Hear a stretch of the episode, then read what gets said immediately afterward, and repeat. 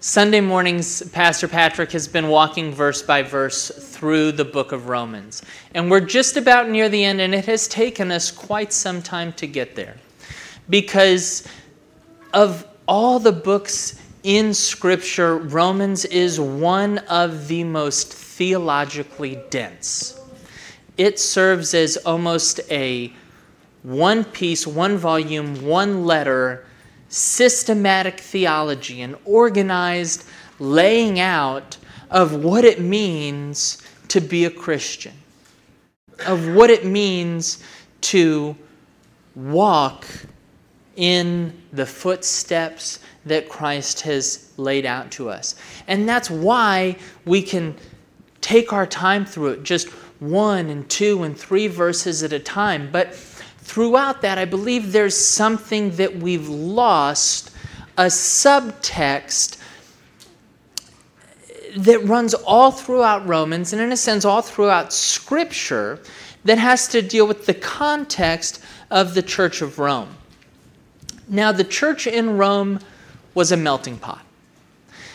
Not only did the coming together of Jews and Gentiles flip everything on its head, but Rome was a very prolific city in its day.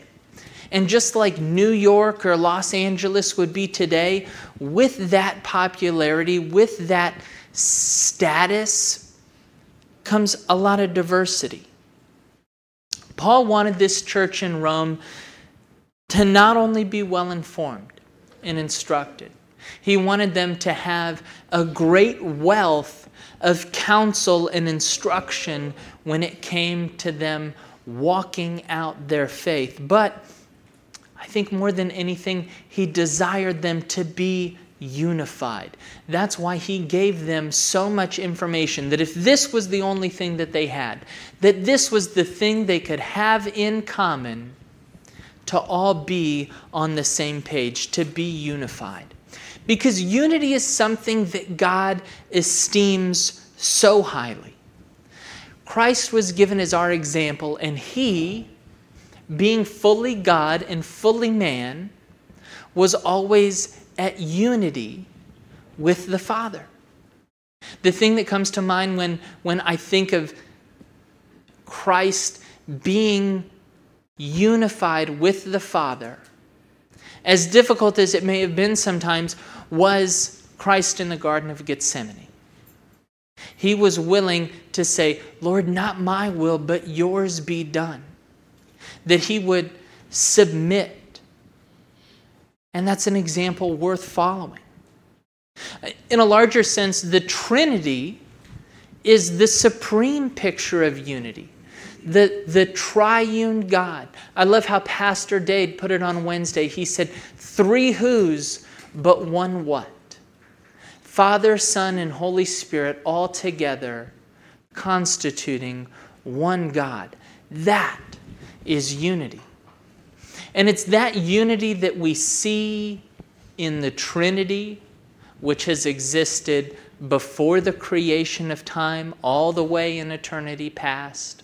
We see that thread of unity continue all throughout Scripture, even in the very first pages. So if you have a Bible, please turn with me to Genesis 1. If you need a Bible, go ahead and raise your hand. And Pastor Dade would be happy to distribute a Bible to you. Are you holding Bibles, Jim? Did I do that backwards? No? We got it. Okay, good.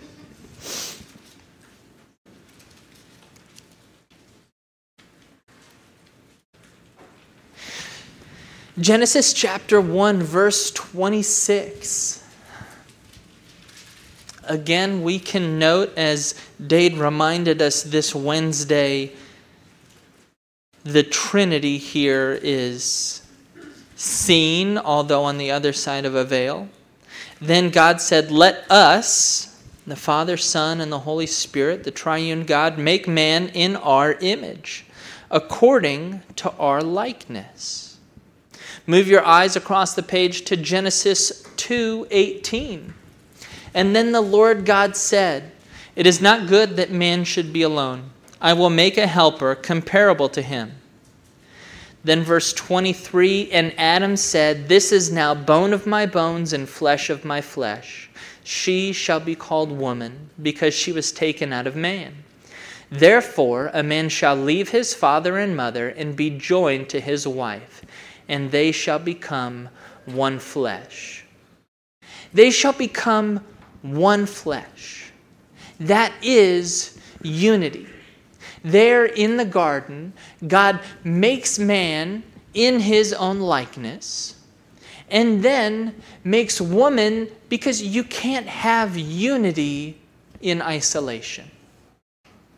And there in the garden, God not only made man, he made something else that I think is absolutely key to our pursuit and our learning of unity that sometimes we take for granted. There in the garden, God made the first family. Yes, God made man and he made woman, but God made family. And we should know that family is a really big deal to God. Family is the system of order that God gifted mankind with that unity might be pursued. Because unity does not just arise out of the ashes of chaos. It's not like, well, if we burn everything down in chaos, then we'll find unity there amidst the rubble. No, unity is something that has to be pursued. Unity is something that is not going to naturally happen without some sort of structure or a system of order in which that unification can be chased after. And a lot of times we take for granted that family is, is God's primary means of ordering humanity because that's always the way it's been. When we think there back in the garden that God not only created man and woman, but he created family, we have to remember that he could have set up society and our relationships with one another in any way imaginable. And it's very hard for us to think because family and those relationships are so ingrained in us, we couldn't possibly imagine society working any other way. God is capable of imagining another way. Yet he decided to institute family as his gift. If you're not sold on how big of a deal family is to God, let's just review some of the language that he chooses to use in Scripture. So many of his metaphors are tied to family. God is our. All right, so here's how this works. when I ask a leading question and then explicitly stop, I am giving you permission to respond. When I don't do that, please don't respond. I'll get very confused. God is our. Oh, great, great. The church is Christ's bride. And as the church, we're children of God, and therefore we're brothers and sisters to one another. Those are all family relationships. And God picks that language to highlight the fact that the family is central to what he wants to do in unifying not only the church, but the individuals that compose it that are made in his image. Family was God's desired means, his desired method of expressing his love to us. Now, from this point, we probably fall into one of two categories. Maybe the family that we grew up with was really, really bad. And it's hard for us to see family as a blessing, to see family as something that God ordained to be a vehicle for His love for us because of our experience. Many of us may get it we may have had a wonderful family and we could see God working through that system, through that structure. But no matter what side of the fence we were on, I think everyone can agree that family is hard. Family is hard. Whether it's good or whether it's bad, it is rarely easy. Why would God give us family if He knew it was going to be hard? And why is family so hard? The second question is much easier to answer. Family is hard because it's full of people. And people in general are the worst. It was only shortly after God instituted the first family there in the garden that sin separated the fellowship that we had with God. And once that sin entered into the equation, the instrument of family that God intended to be the vehicle for Him expressing His love, to be the vehicle for us to experience unity with one another began to decay into various degrees of brokenness. The sin that took over our hearts manifested itself in all of our relationships, whether that be as husbands, fathers, daughters, sons. But God wasn't content to let sin take over and ruin the gift of family that He intended to give us. He sent His Son to restore, in part, the fellowship that Adam and Eve shared with God in the garden, walking with Him in the cool of the evening. That fellowship that was broken by sin has been restored, in part now, fully when we dwell with God in heaven. But that fellowship has been restored that the separation between us and God can be covered over by the blood of Christ, that we can again allow Him to restore the brokenness that is found in all the people that constitute a family, and that families can be used once again to bring God glory and be vehicles of His love. One of the reasons God gave us families, one of the reasons that God uses that as a foundational piece of everything we know about what it means to exist is to prepare us for our relationship with our Heavenly Father. And we know this because that's the language that He chooses to describe the relationship that he has with us. He uses the same language to describe the relationship that we had with our parents, with our family. Because you see, our parents were ordained by God to be the first source of authority in our lives. Our parents were ordained by God to be the first and primary source of authority in our lives. And from that authority was meant to flow protection, provision, security, and a foundation for which the Lord could build us up to walk in the ways that He had set out before us.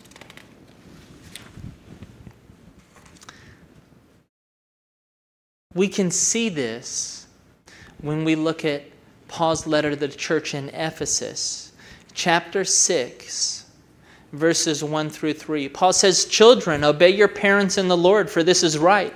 Then he quotes one of the Ten Commandments out of Deuteronomy Honor your father and mother, which is the first commandment with a promise, that it may be well with you and that you may live long on the earth. You see the authority that God gave to every child through their parents or through those who acted as their parents was intended to set the stage, it was intended to prime the pump for our experience of operating under God's authority. And we have a tendency to cringe at that word a little bit. To allow God to be an authority figure. We, at many times, didn't like it when our parents were an authority figure. I have many young children in my home. There are times that they visibly cringe as I exercise my God given authority over their lives. Because sometimes they don't see the bigger picture. You see, I intend to use my authority to keep them safe, to provide for them, and to prepare them for the things that God has for them. What they see is the crackers that they want on the counter. How they experience my authority is the command that I have issued that you may not grab anything off the counter at any time. Why? Because, yes, there are crackers on the counter, but there are also knives. And sometimes when they're peering over the edge, they can't tell the difference between one or the other.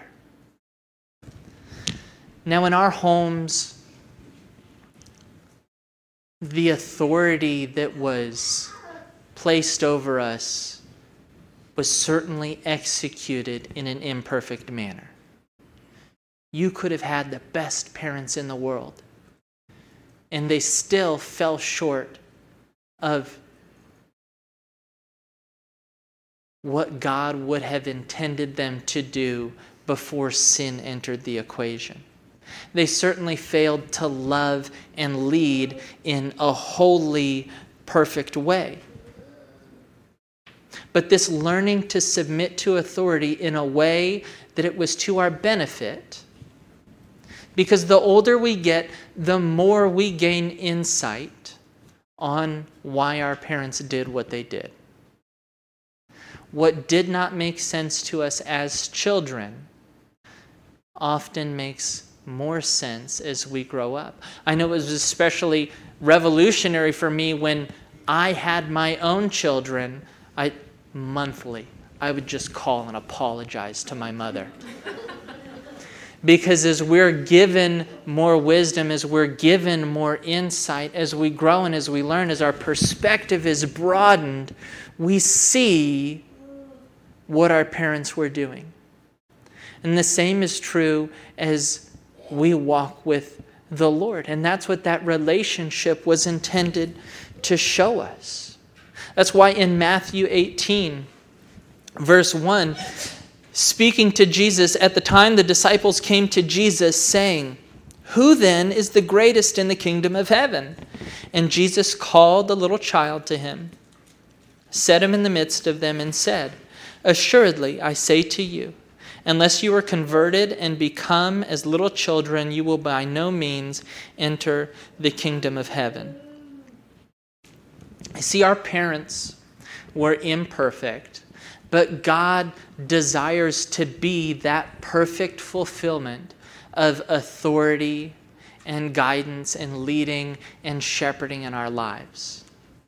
There's nothing like a little baby who knows that they have to go to their parents for everything they need.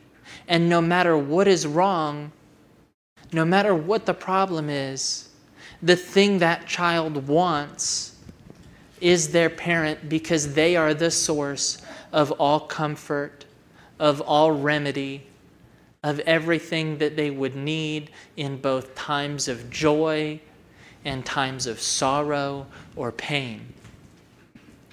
That is the picture that God wants to paint to introduce the relationship that He desires to have with us.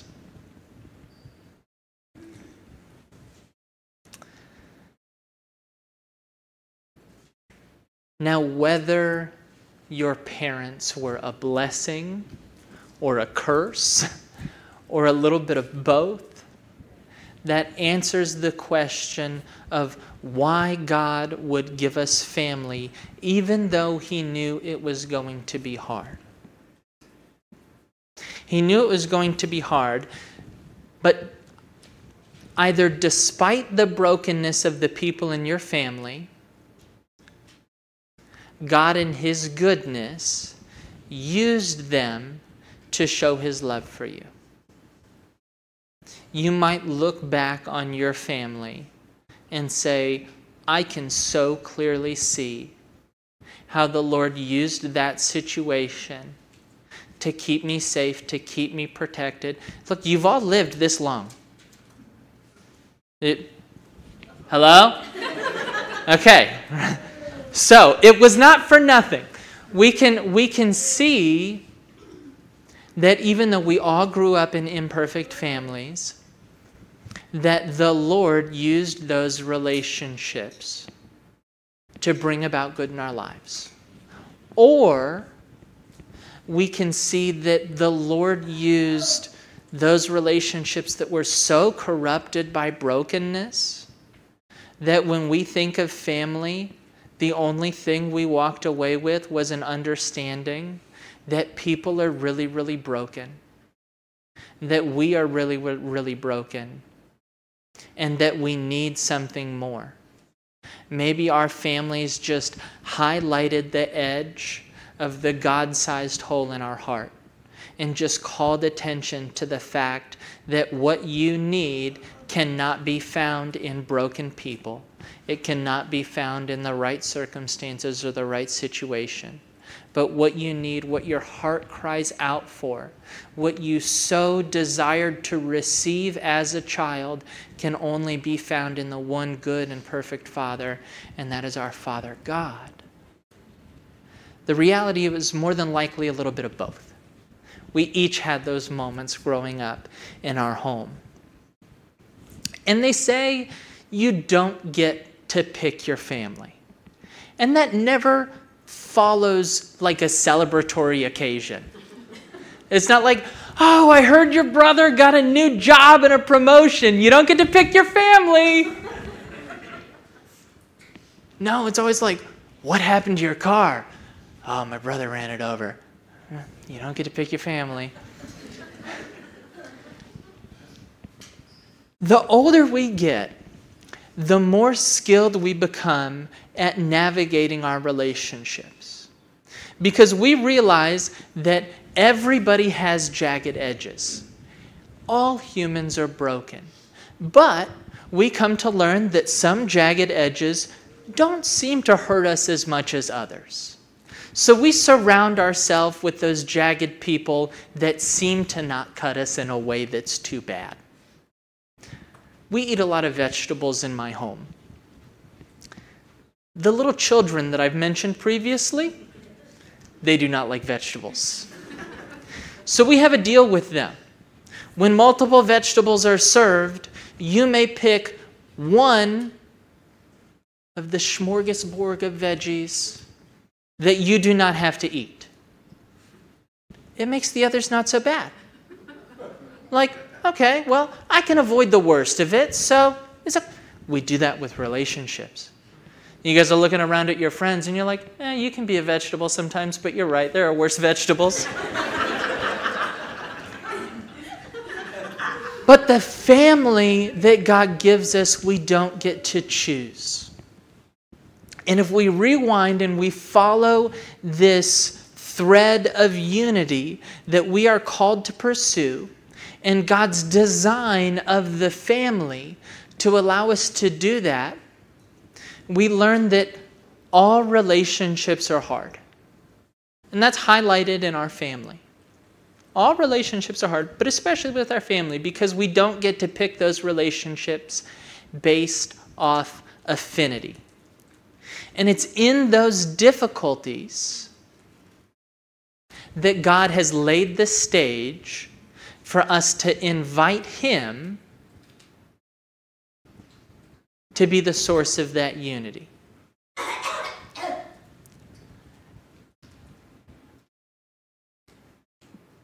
God wants to use broken relationships to show us how dependent we are upon Him.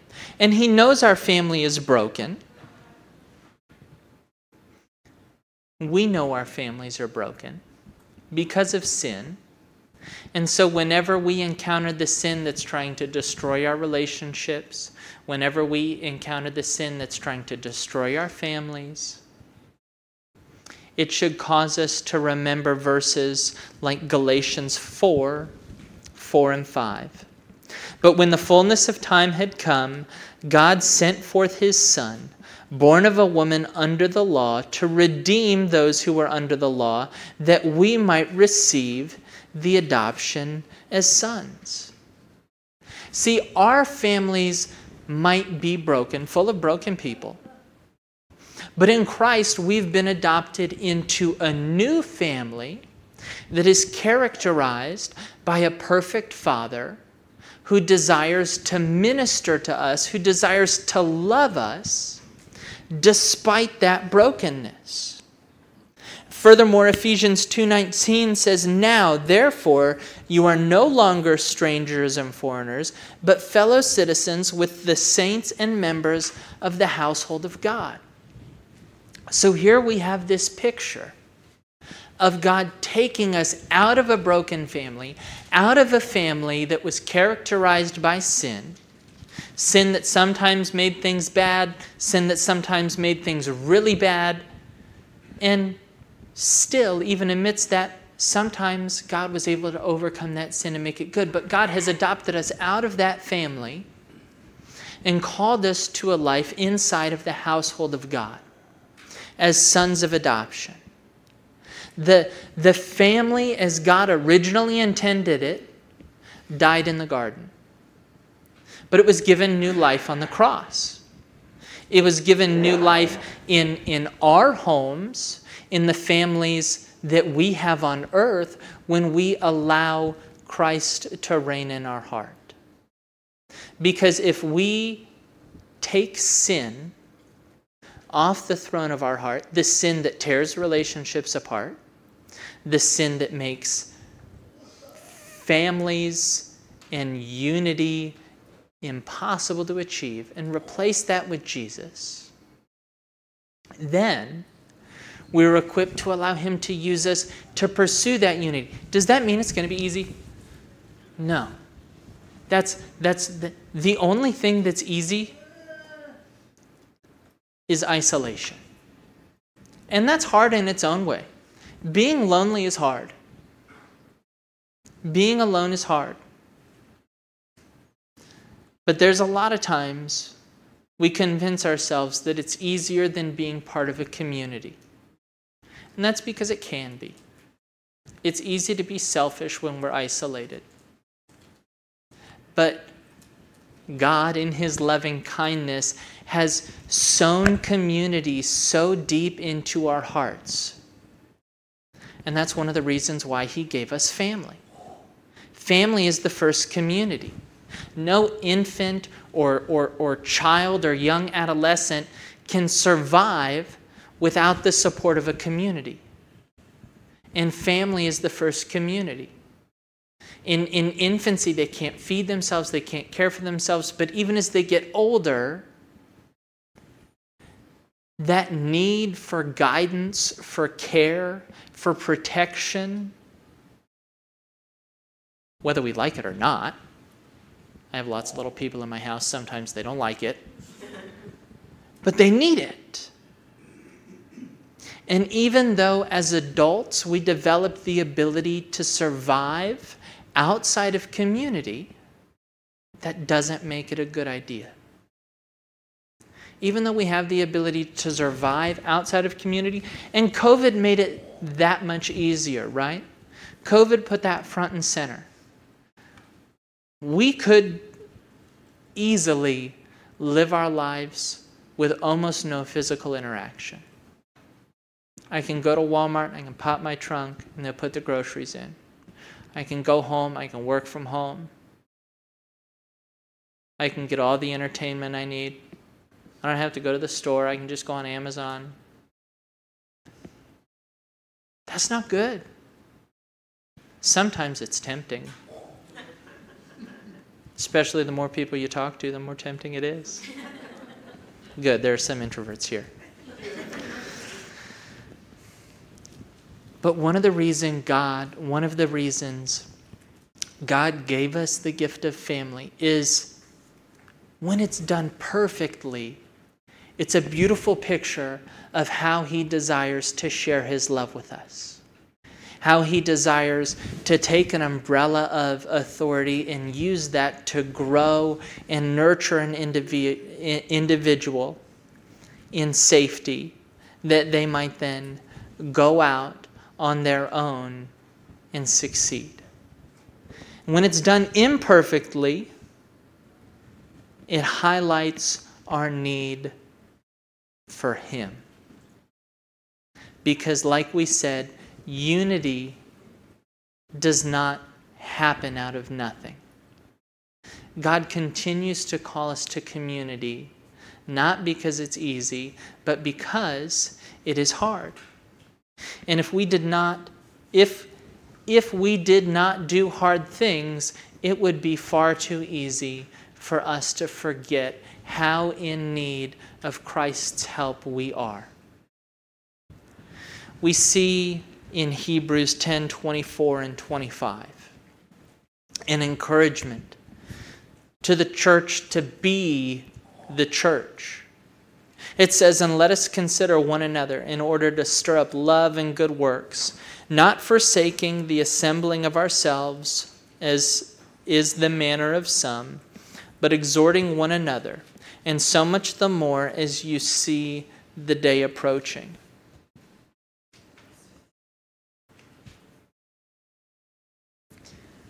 Family was given new life through Christ on the cross. Our families, our homes, we're given new life when we allow Christ to reign in our hearts. But the cross also birthed a new family that was the church.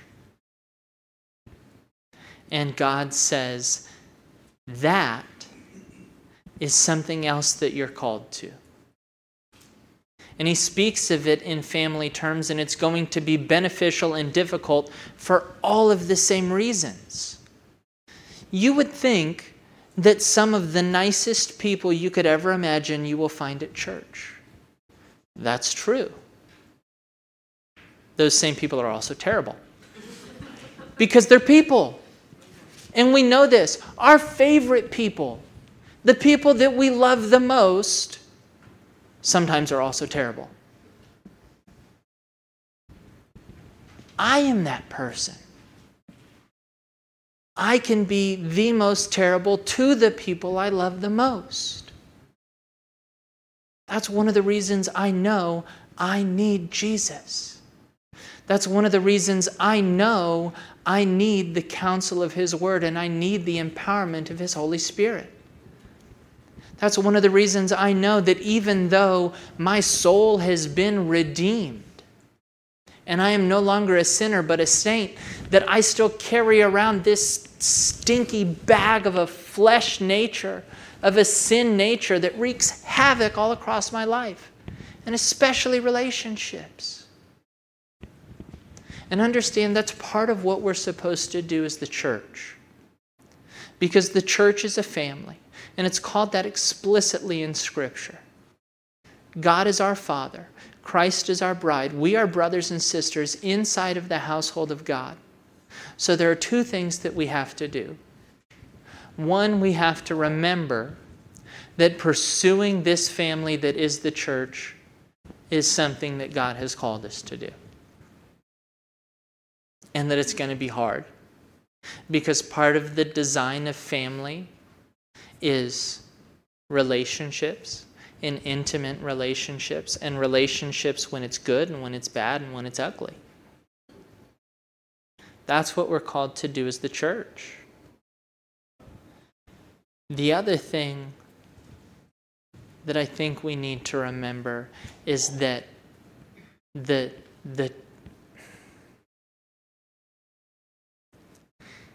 in a world where so many people are attempting to destroy the family as a unit. The family has never been more under attack than it is today. We have to remember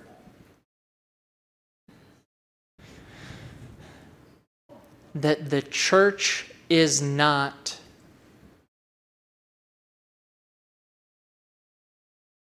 the church is not a second family. The family that may have hurt you, the family that may have caused you a bunch of grief and a bunch of strife and anything other than unity leaves us with wounds and with scars and with walls. But we can't come and claim to be the church if we continue to live here with those walls and with those bad habits that we developed to survive inside of broken families outside of these walls. Now, that doesn't mean that those wounds that you've developed aren't going to get bumped into. Because if we're called to be family, that means we're called to be in relationships. And in pursuing those relationships as brothers and sisters in Christ, we're each going to do it imperfectly. And so we're going to bump against those wounds. But let's not think that we can choose family. It's so hard because there is a church on every block in this city. And if this church is hard, that's okay. You just have to drive two more minutes and try another church. Radiance right down there. I love them. They're good people. If you get mad at us, you should go to them. They teach the word. God won't let you escape there either. or if God has called you to this family, then we can participate in it. We're, go- we're going to bump elbows. But just like with your family, those of you that were able to experience what God wanted to share with you and your families, you know that they're there at the best and worst of times. Think about all the relationships you have in your life. Generally, people are the ones who cause you the greatest pain. But there is also a special joy that you can't experience alone. And that's the church.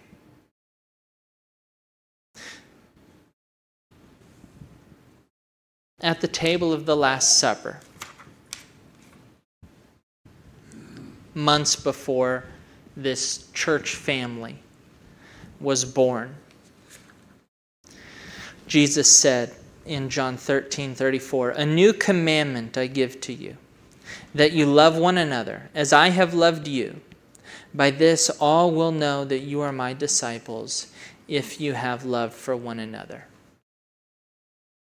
So his instruction to the foundational members of what would become his family, to the disciples there around the table. Just, hey, just, just love each other as well as Jesus. Right? That's not a big ask. It's a huge ask. It's almost as huge of an ask as just be like a perfect, patient mother. Just be like a kind and gentle father just be a considerate and always present brother or sister. The love that our family needs, whether that's the family sitting in green chairs, the family that's on Facebook, or the family that's at home, in state or out of state. The love that our family needs can only be found in Christ. And it's in pursuing that love that we can pour out the grace and the understanding and the patience and the forgiveness that are needed to bring unity to our families.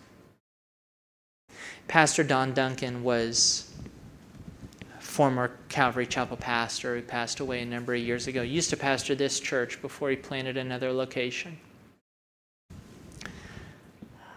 And I at the time was sitting under his teaching, and I had a huge, huge problem with one of my family relationships. It was with a brother.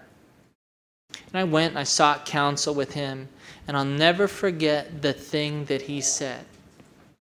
Because I, I just I just I just couldn't. It was too much. And he said, Rob, what would happen if you lowered your expectations? He said, Wow. He said, What would happen if you lowered your expectations of your brother?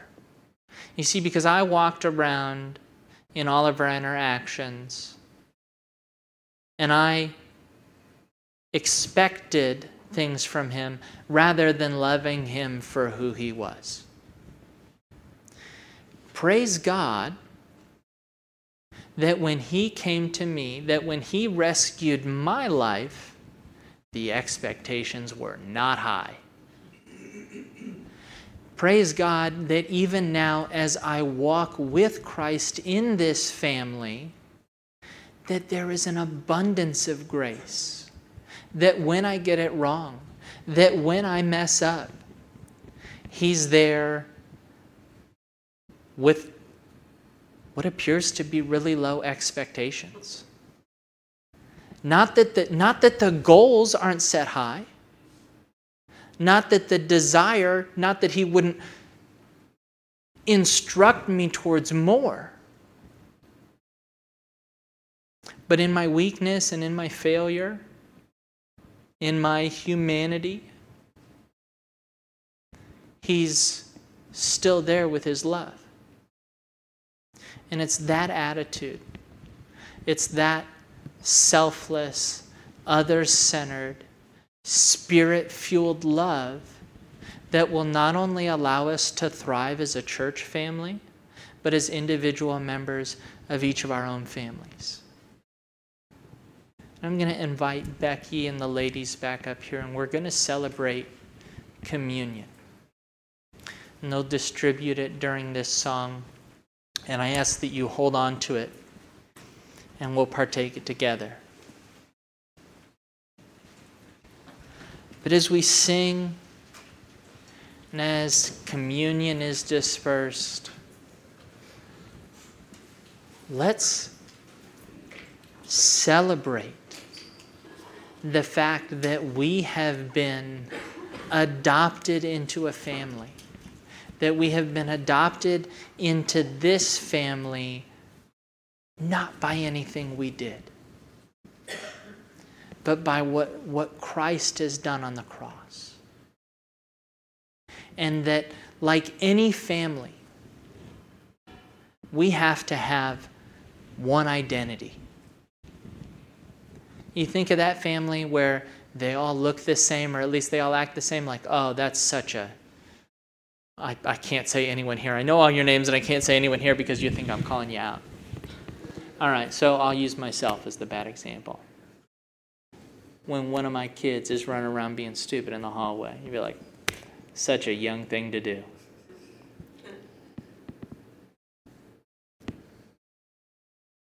We want to have one identity as a church family. And that identity can't be any other identity than the one that we have in Christ. And that identity was purchased for us solely by His blood that washed away what separated us from God and would allow us to even be welcomed into His family in the first place. Let's meditate on that. Let's celebrate that as Becky leads us in worship.